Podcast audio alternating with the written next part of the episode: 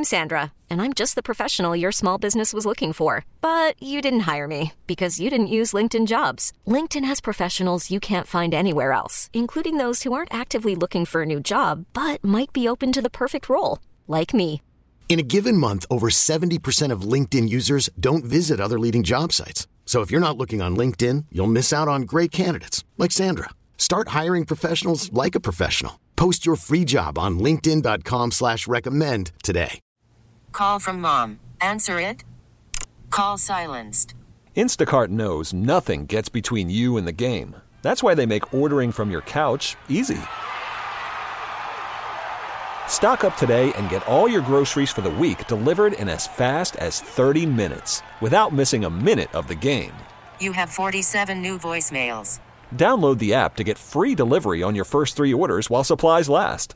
Minimum $10 per order. Additional terms apply.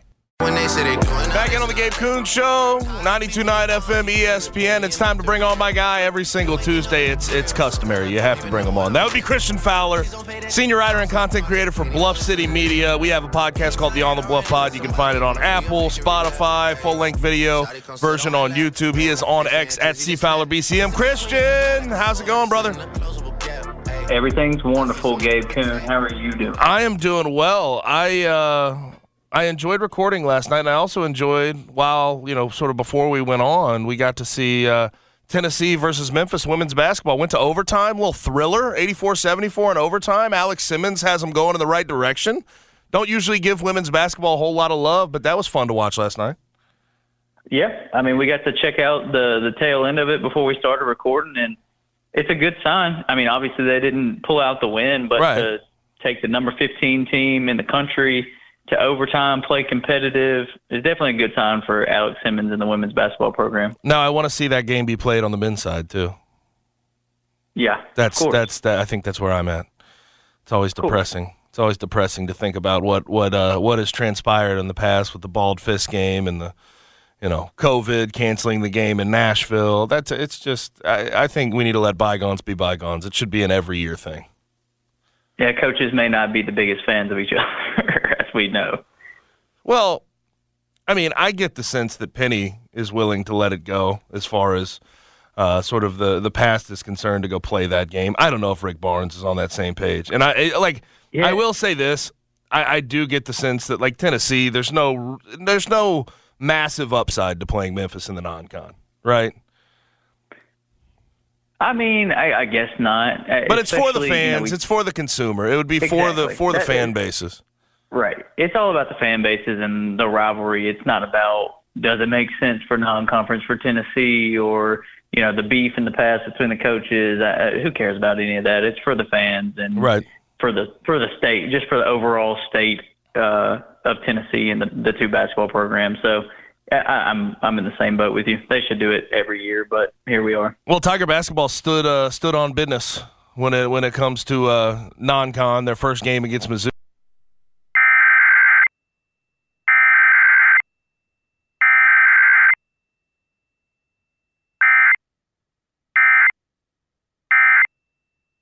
environment and just left no doubt like that i i i'm not saying it's the best win of the penny hardaway era but it is the most intriguing win in the fact that it's early in the season and you're handling business that you said you were going to handle. And, and, it, and it definitely it definitely leads a lot of the fan base us to believe that this team can accomplish the things that penny that basically every player on the roster think they can accomplish Yeah, and I want to start just by talking about the odds were kind of stacked against Memphis in this scenario. Truthfully, Right. I, I believe that Memphis is the better and more talented team. Obviously, they showed that on Friday night, but they're going into a very hostile environment. It was a huge weekend for Missouri sports overall. They had uh, Tennessee coming to town for a 13-14 matchup. Holy, and by the way, good lord, basketball side. sidebar, sidebar, they beat the hell out of them. Mizzou beat the hell out yeah, of Tennessee. yeah, they they mopped the floor with Tennessee on the football side. So, like, you knew the fan base was going to be riled up because when it when it's a situation like that, when it's a huge weekend like that, like you can kind of feel the electricity, and I'm sure that's how it was in Columbia over the weekend. So you're coming into a hostile environment, uh, very inexperienced team as far as playing minutes on the floor together. They had one true game that meant something under their belts, playing a quality top 60 opponent, SEC opponent, and they come out. First half wasn't perfect.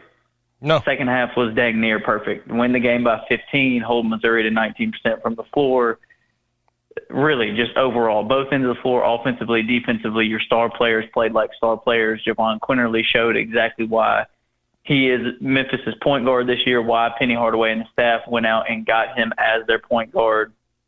Jordan Brown looked much better in this in this game. Jaykwon Walton showed that once again, and, and I know this may sound a little overblown and could sound a little hyperbolic, but I don't believe it is. I think he is one of the most efficient scorers in the country, and I know numbers back it up, and I know sometimes we can get lost in numbers, but you just watch what Jaykwon Walton does and the ability that he has to score from any level and the lack of volume that he has to have to do it Right. is extremely impressive. So overall, Memphis passed this test with flying colors, and this is a huge win for them. Yeah, I, I'm with you. I don't think it's the biggest win of the Penny Hardaway era. We've seen wins over Houston. We've seen the win over Tennessee. Like we've seen some big wins under Penny Hardaway, but as far as just like early season games that give you confidence, and that goes from the coaching staff to the team to the media to the fan base. Like this is a win that instills confidence in the entire program from the outside in, and that's that's something I'm not sure if we've really seen before. I know the the Tennessee game was what maybe mid to late December when they knocked off mm-hmm. Tennessee. Um, but as far as like first three or four games, obviously this being the second game of the year, like I just don't think we've seen Without this. Penny Hardaway on the I- I think- sideline, everything else. Yeah, I mean, it- right. No, yeah, that's not even to mention Pen- Penny's not Right. even out there. So just overall, this was extremely impressive, top to bottom win for Memphis.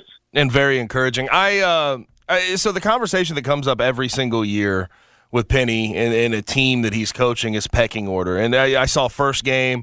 I think Jaykwon Walton and David Jones, especially on the offensive end, were at the at the top of that pecking order. First half was Jaykwon, Jaykwon Walton against Jackson State. Second half was David Jones. This game against Mizzou, a guy who had a whole lot of experience playing at Mizzou, being in the SEC for a few years at Alabama, it was Jahvon Quinerly.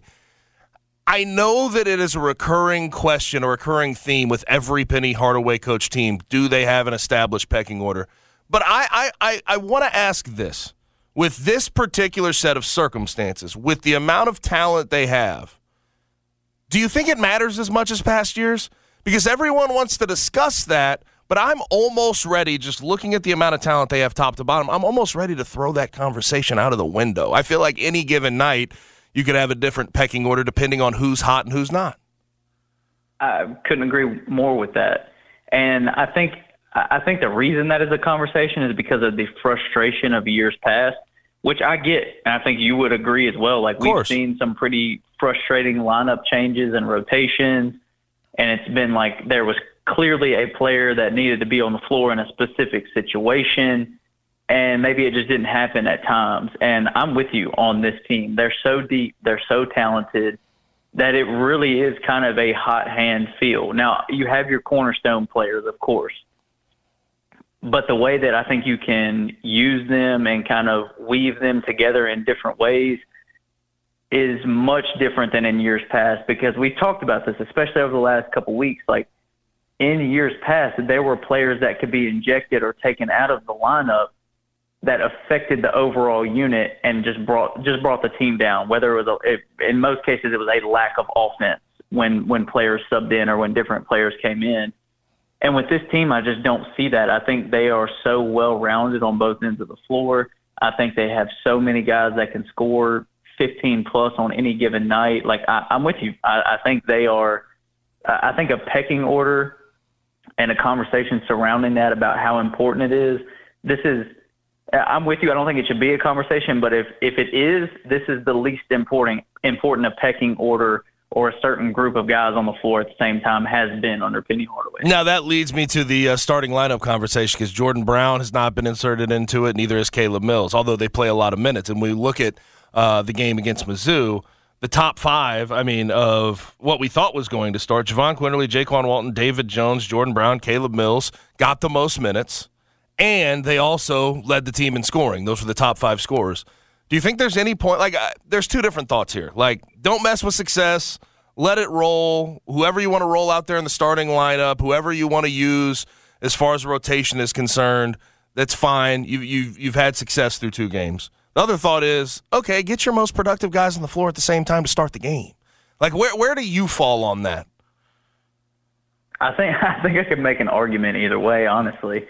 Um, but at the end of the day, to me, if those five guys are playing the majority of the minutes and they're on the floor together in crunch time or in important moments like they were for the majority of the second half against Missouri, then I, I really don't have too many complaints about it. Now, if we get six, seven games down the road, or if we get to the battle for Atlantis and it costs Memphis a game because they started extremely slow because they didn't have Caleb Mills and Jordan Brown out there to start a game and they dig themselves in a hole. Yeah, then the conversation becomes completely different. Then, then that conversation really starts to heat up. But as far as nitpicking who technically gets the start, it, to me, it doesn't really matter that much. As long as those five guys are playing the most minutes, as long as they're on the floor together for uh, whatever that amount of minute stretch time is that you want to say is the golden number or whatever, as long as they're on the floor together when it matters, it, it, it, to me, the optics of it aren't super important. But if it does cause uh, either a loss or a very stressful situation when it didn't need to be, then that conversation definitely can heat up. Now on to uh, Memphis football, eight and two right now. Have SMU 11 a.m. ESPN two coming up this weekend. Final home game of the year. Uh, I, I, think it's fun. Uh, first of all, I mean, I, I, I, am of the opinion before we really break down the game and what has transpired, is as ugly as it has been in these wins against inferior opponents, right? I think this team has earned the platform at home against SMU. Biggest game since the the last time uh, we had SMU in town fighting for an AAC championship berth. That whole thing. I think this team has, has definitely earned some eyes and, and earned the attention of the fan base uh, regardless of, of what you think has transpired on the field. They have won ball games. Um, I know it was ugly against Charlotte, 44 38 in overtime against a really bad team, a team that couldn't throw the ball, a team that threw four interceptions. But at the same time, 8 and 2 is 8 and 2 with a chance to potentially play into the AAC championship. I think that that is something worth celebrating. Yeah, I mean, we definitely can sit here and pick apart all. Oh, and we will, and we will, Christian. Trust yes, me, we yes, will. We, we we we will get there. But to start it off, a win is a win is a win. And, and at the end of the day, they sit at eight and two. They've taken care of business, no matter how ugly it has been, especially over the last three weeks. But they've won the games, and that's that's the important part of it. Have they earned any style points? Absolutely not. Hell no. They have not made it look pretty. They they could have rolled through South Florida and Charlotte and North Texas. They did not do that. They did not inspire any confidence as far as them going to another conference championship game or them being able to beat SMU. But I'll pose it to you like this Memphis could have blasted all three of those teams over the last three weeks and lost to SMU. Yep. And it would have kind of it would have kind of felt empty okay, they've played those games very close and they've made them super sketchy. They go beat SMU even after this stretch, then all is kind of forgotten, at least for a moment. So it, it doesn't really matter. Like I said, does it inspire confidence that they will do it? No. Not necessarily. But is it on the table? Is it a possibility? Do they still have to go out there and play the game and see how the ball bounces? Yes, absolutely. So they've taken care of business. It hasn't been pretty but the opportunity is in front of them. And at this point in the season, being eight and two, with a potential AAC championship berth on the line, like you, you really can't ask for much more. Like, uh, and I'm not saying there aren't negatives. That let's let's continue to keep that in there because there absolutely is. But you're eight and two, you have a chance to compete for the conference, and that was the goal. Um, now the last three games, let's get to them. North Texas they gave up 42 points defensively. South Florida, 50 points defensively against one of the worst teams in uh, college football as far as offense is concerned. Charlotte, they give up 38 points, 198 yards to a, a, running back in Hahsaun Wilson, who had four career yards up to that point, hadn't run the ball this year. 198 yards and three touchdowns. Now, I think that these three games defensively, their woes have all been in different fashions, right? Against North Texas, you do have a good passing offense, so you saw you, you thought it could be possible. Chandler Rogers is a really good quarterback, but you had guys in position in the secondary who couldn't make plays on the ball. Then you get to the South Florida game, they give up 50 points, and it wasn't guys in good position not making plays on the ball. It was guys out of position completely, busting coverage after coverage, and, and letting Byron Brown, a, a freshman quarterback, throw all over them. And then against Charlotte, it was largely power running, play action to the flat to the tight end, and that was that was moving Charlotte's offense. I what what do you sort of attribute to the struggles they've had defensively? Like is it scheme? Is it players not being locked in? Is it missed tackle? Like what? Like can you? Because I've had struggles with this, and I know we've both had struggles with this the past three weeks. But is there anything in particular that you just sort of point at and say that has been the big problem with this Memphis defense and why they have fallen off a cliff down the stretch of the season? If if it's anything that I can point to, because like you said, you and I both have struggled with finding something to say. Okay, here is concrete evidence that they're struggling in this area, or with this, or with this scheme, or with this kind of offense. But the fact that you mentioned that it's been passing game and running game because I would say at least for the two previous weeks to this week, we would have said, okay, at least the run defense wasn't horrible. Yep. Yes, they got thrown all over, but the run defense wasn't awful. Well, uh, this week, as you mentioned, 198 yards, three touchdowns.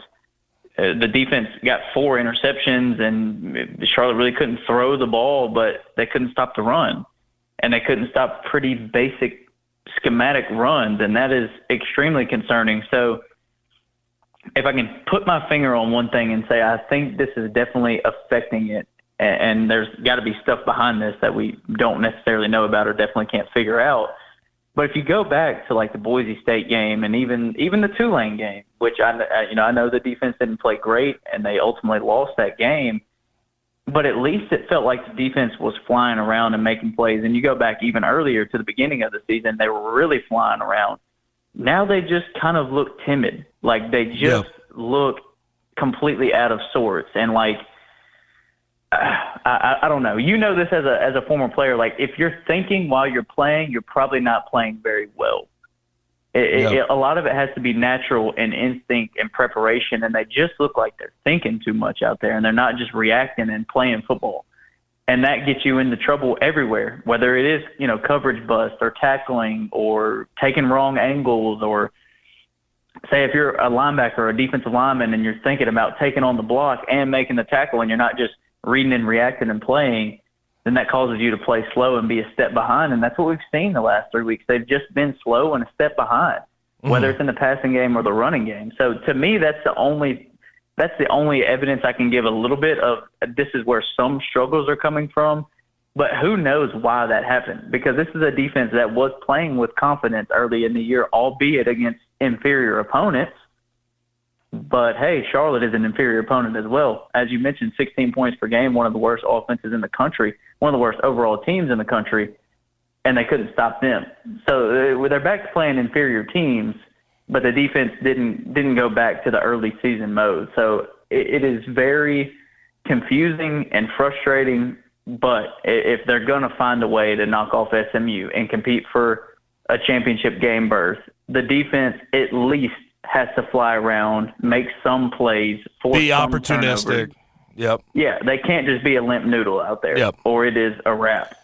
Worried about letting someone else pick out the perfect avocado for your perfect impress them on the third date guacamole? Well, good thing Instacart shoppers are as picky as you are. They find ripe avocados like it's their guac on the line. They are milk expiration date detectives. They bag eggs like the 12 precious pieces of cargo they are. So let Instacart shoppers overthink your groceries so that you can overthink what you'll wear on that third date. Download the Instacart app to get free delivery on your first three orders while supplies last. Minimum $10 per order, additional term supply. I'm Sandra, and I'm just the professional your small business was looking for. But you didn't hire me because you didn't use LinkedIn jobs. LinkedIn has professionals you can't find anywhere else, including those who aren't actively looking for a new job but might be open to the perfect role, like me. In a given month, over 70% of LinkedIn users don't visit other leading job sites. So if you're not looking on LinkedIn, you'll miss out on great candidates like Sandra. Start hiring professionals like a professional. Post your free job on LinkedIn.com slash recommend today. We really need new phones. T-Mobile will cover the cost of four amazing new iPhone 15s, and each line is only $25 a month. New iPhone 15s? Only at T-Mobile get four iPhone 15s on us and four lines for 25 bucks per line per month with eligible trade-in when you switch.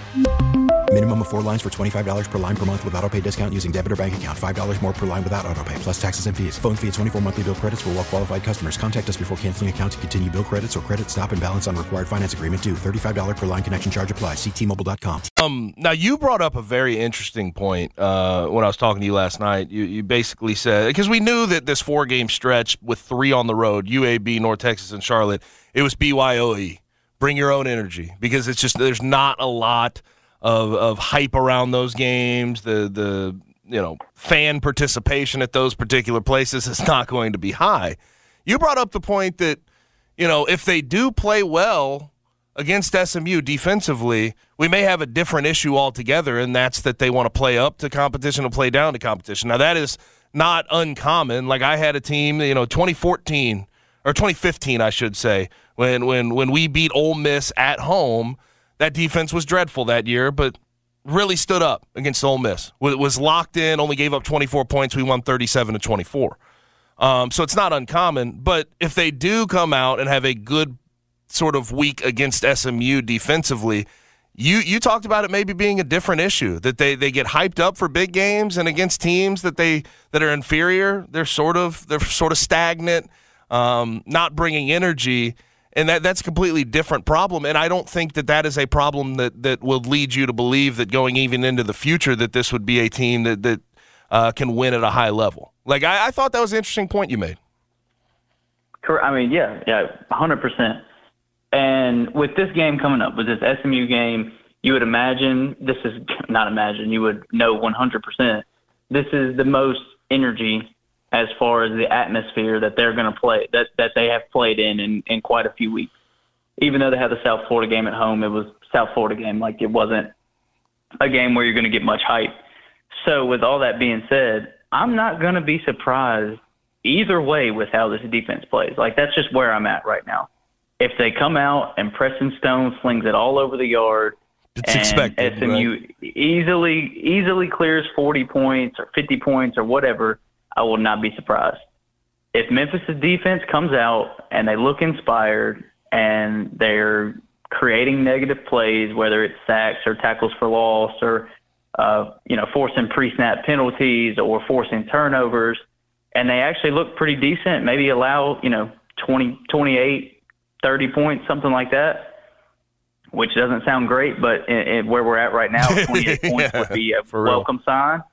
I wouldn't be surprised by that either. Like that that's just where I'm at with this defense because we've seen the good, we've seen the bad.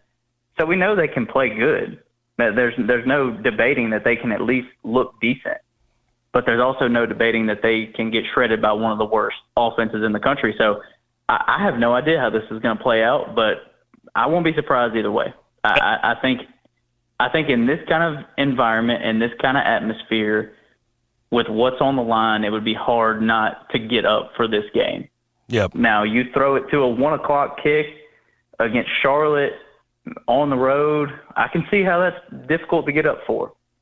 This game, I don't think they'll have any problem with, and I think if they do that, maybe they'll play a little bit better defensively.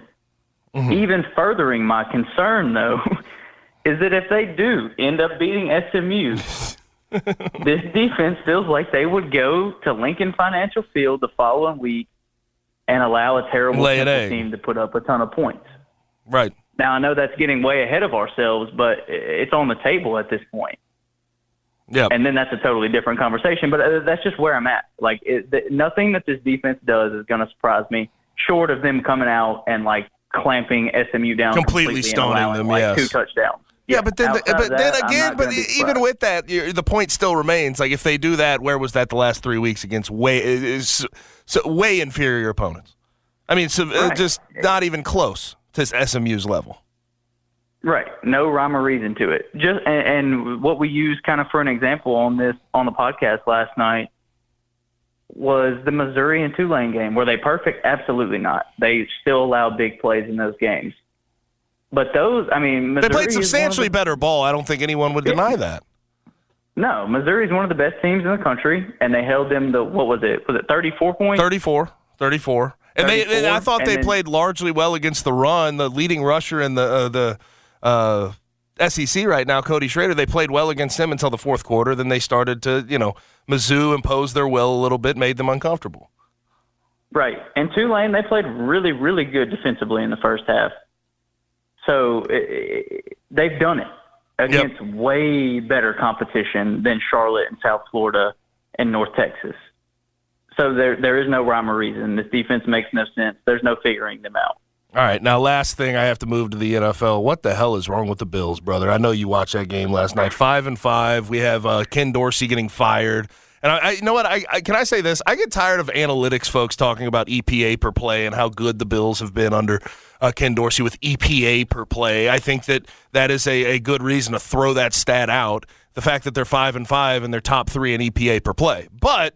Regardless, what the hell is wrong with? I mean, Josh Allen turns the ball over at a crazy rate. That team has no business being in the position they're in right now. Right. And let's look at the game last night. Like, if you go look at what happened against the Broncos, the Broncos controlled the clock for the majority of the game. They forced turnovers. They didn't necessarily capitalize on them, which is why they were in the position late in the game that they were. But they outplayed the Bills through the entire game. Despite all of that, it was still another Buffalo mistake that allowed the Broncos to win that game. Twelve men on the field Will- and a whistle Yeah, kick, on, a, on, on, Will- a, on a what, emergency whatever you call it fire drill kick. It's ridiculous. Right. Like 24 seconds left, no timeouts. The Broncos knew they were going to have to rush on the field. The Bills knew the same. They they knew what the what the situation was. They had no timeout. So as soon as that third down snap was over, both special teams units were going to rush onto the field and get set. And they get on the field. Wil Lutz misses the kick, wide right. 12 men on the field. Yep. You can't do that. No, you just you can't. You can't do that. And here's the thing You that I put out there yards. last night because I've been like whistle kick is what they call it in college football. and We always practiced it at our at our uh, sort of uh, pregame walkthroughs and everything else. Um, that field goal is going up no matter what. They don't have a timeout. They uh, you could have nine people on the field and it wouldn't make a difference. That that kick is going to go up. I know you want to get a field goal block out there, but it's really hard to get that done. Uh, to get your unit out there and, and, and clicking on all cylinders when it's that quick of a turnaround. I just uh, that is a that is one of the worst gaffes I've seen of the NFL season. Like that is as bad as it gets. Yeah, that that's that's a mistake you just don't see because special teams coaches typically are very very good about their personnel and their situations. And to have 12 men on the field and one of those guys being Terrel Bernard who's off the ball. Yep. And and and that's just going back to what you said about it doesn't matter. Odds are you're not going to block the kick. It's very rare to block a field goal. But to have 12 men on the field, one guy off the ball, Ugh. kick misses, and then they get to, he gets to kick it again. Terrible. And I, I want to hit on what you said about the EPA per play and stuff because I think it's very interesting. And I know analytics are a big part of the game now. But what analytics can't tell you is if you watch the Buffalo Bills play football, they are not averse to taking risks. They're going to take a lot of Yeah. risks. They're going to throw the ball a lot. They are not any sort of methodical team that is going to rely on the run game. Although they've been one of the best running teams in the league this year when it comes to yards per carry. James Cook's been really, really good in a featured role. Latavius Murray's been a, a solid, at least, you know, short short yardage and goal line back. They've ran the ball really well, but Ken Dorsey just refuses to run the ball. He won't mm-hmm. run the ball. Yep.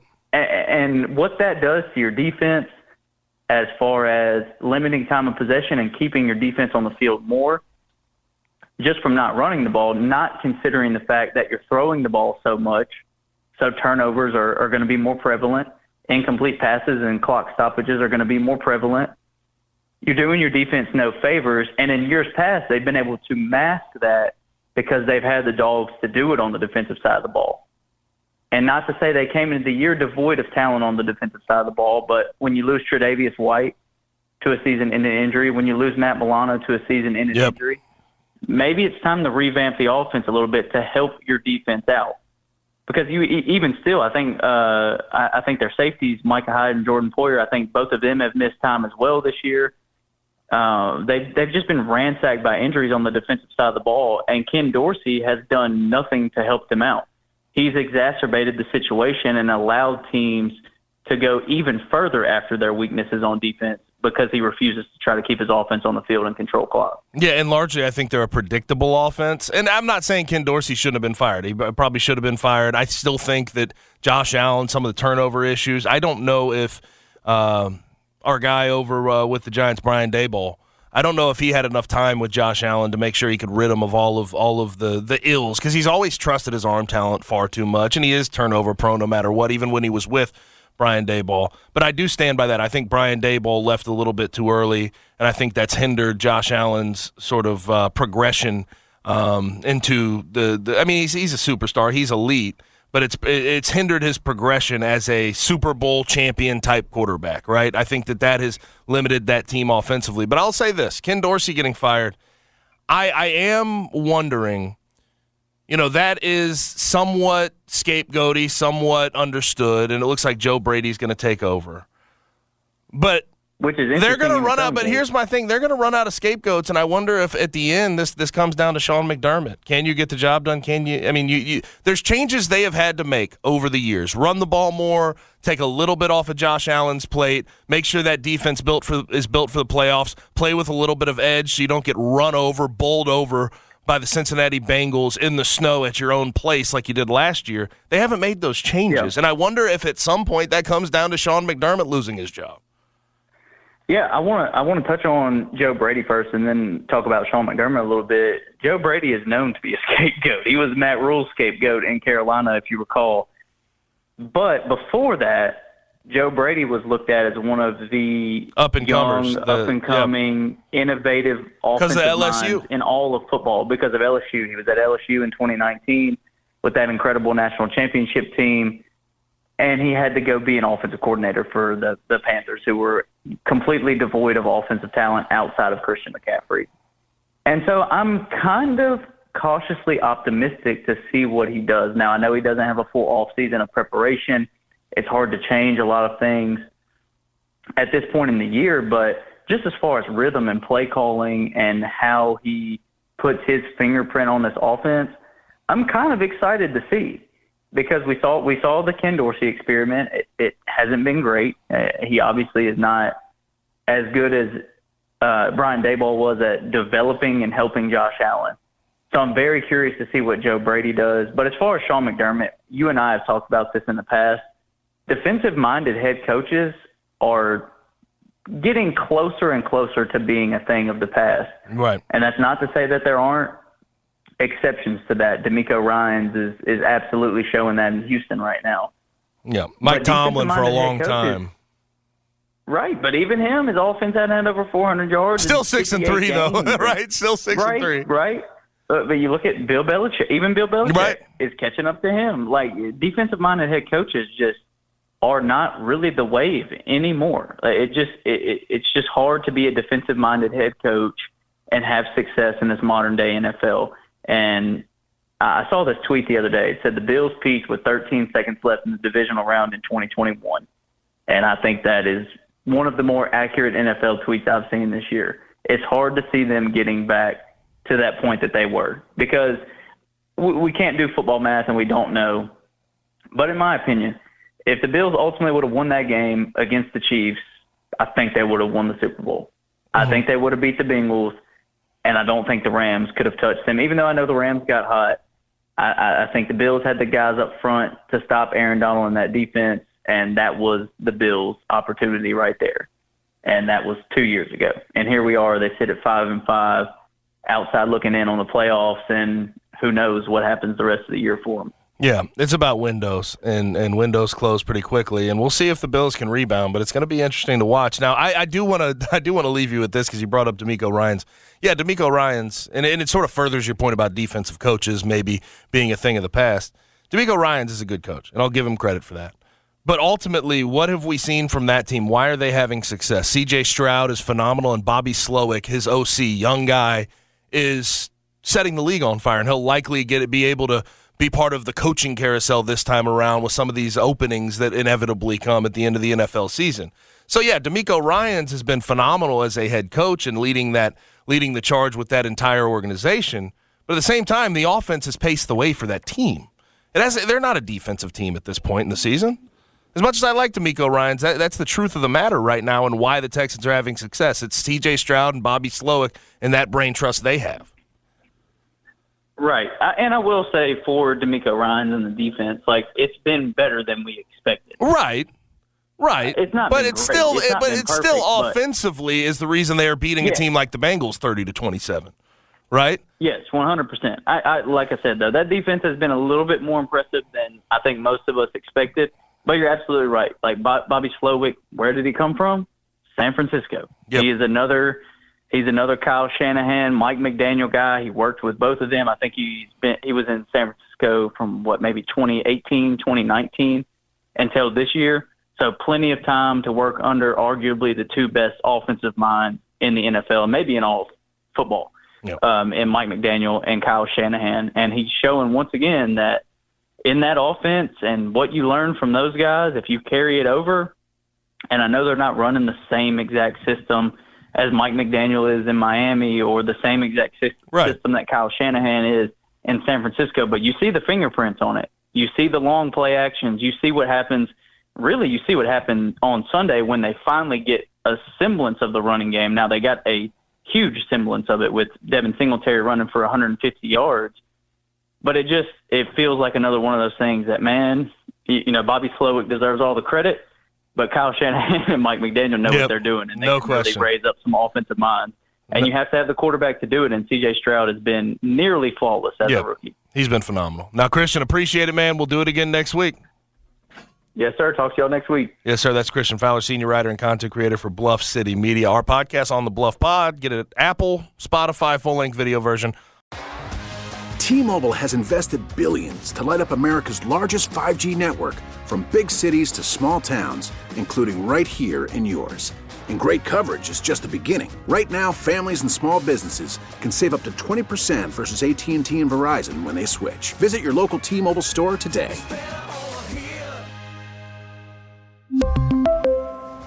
Plan savings with three lines of T Mobile Essentials versus comparable available plans. Plan features and taxes and fees may vary.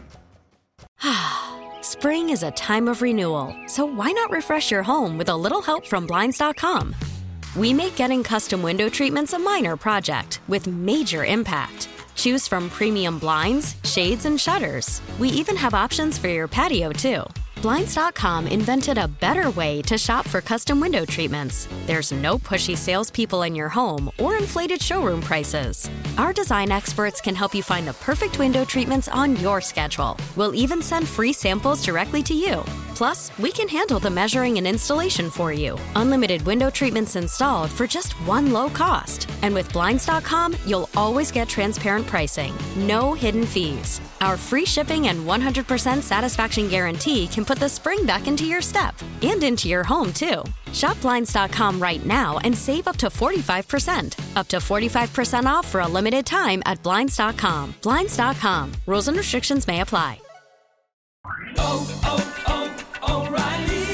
Protect your vehicle's engine with a full synthetic oil change and save with Mobil 1 at O'Reilly Auto Parts. Purchase five quarts of Mobil 1 full synthetic motor oil and receive a $10 O'Reilly gift card after rebate. See store for details. With your Mobil 1 purchase, you'll also receive two times points during O Rewards Bonus Points Month at O'Reilly Auto Parts. Oh, oh, oh, O'Reilly Auto Parts.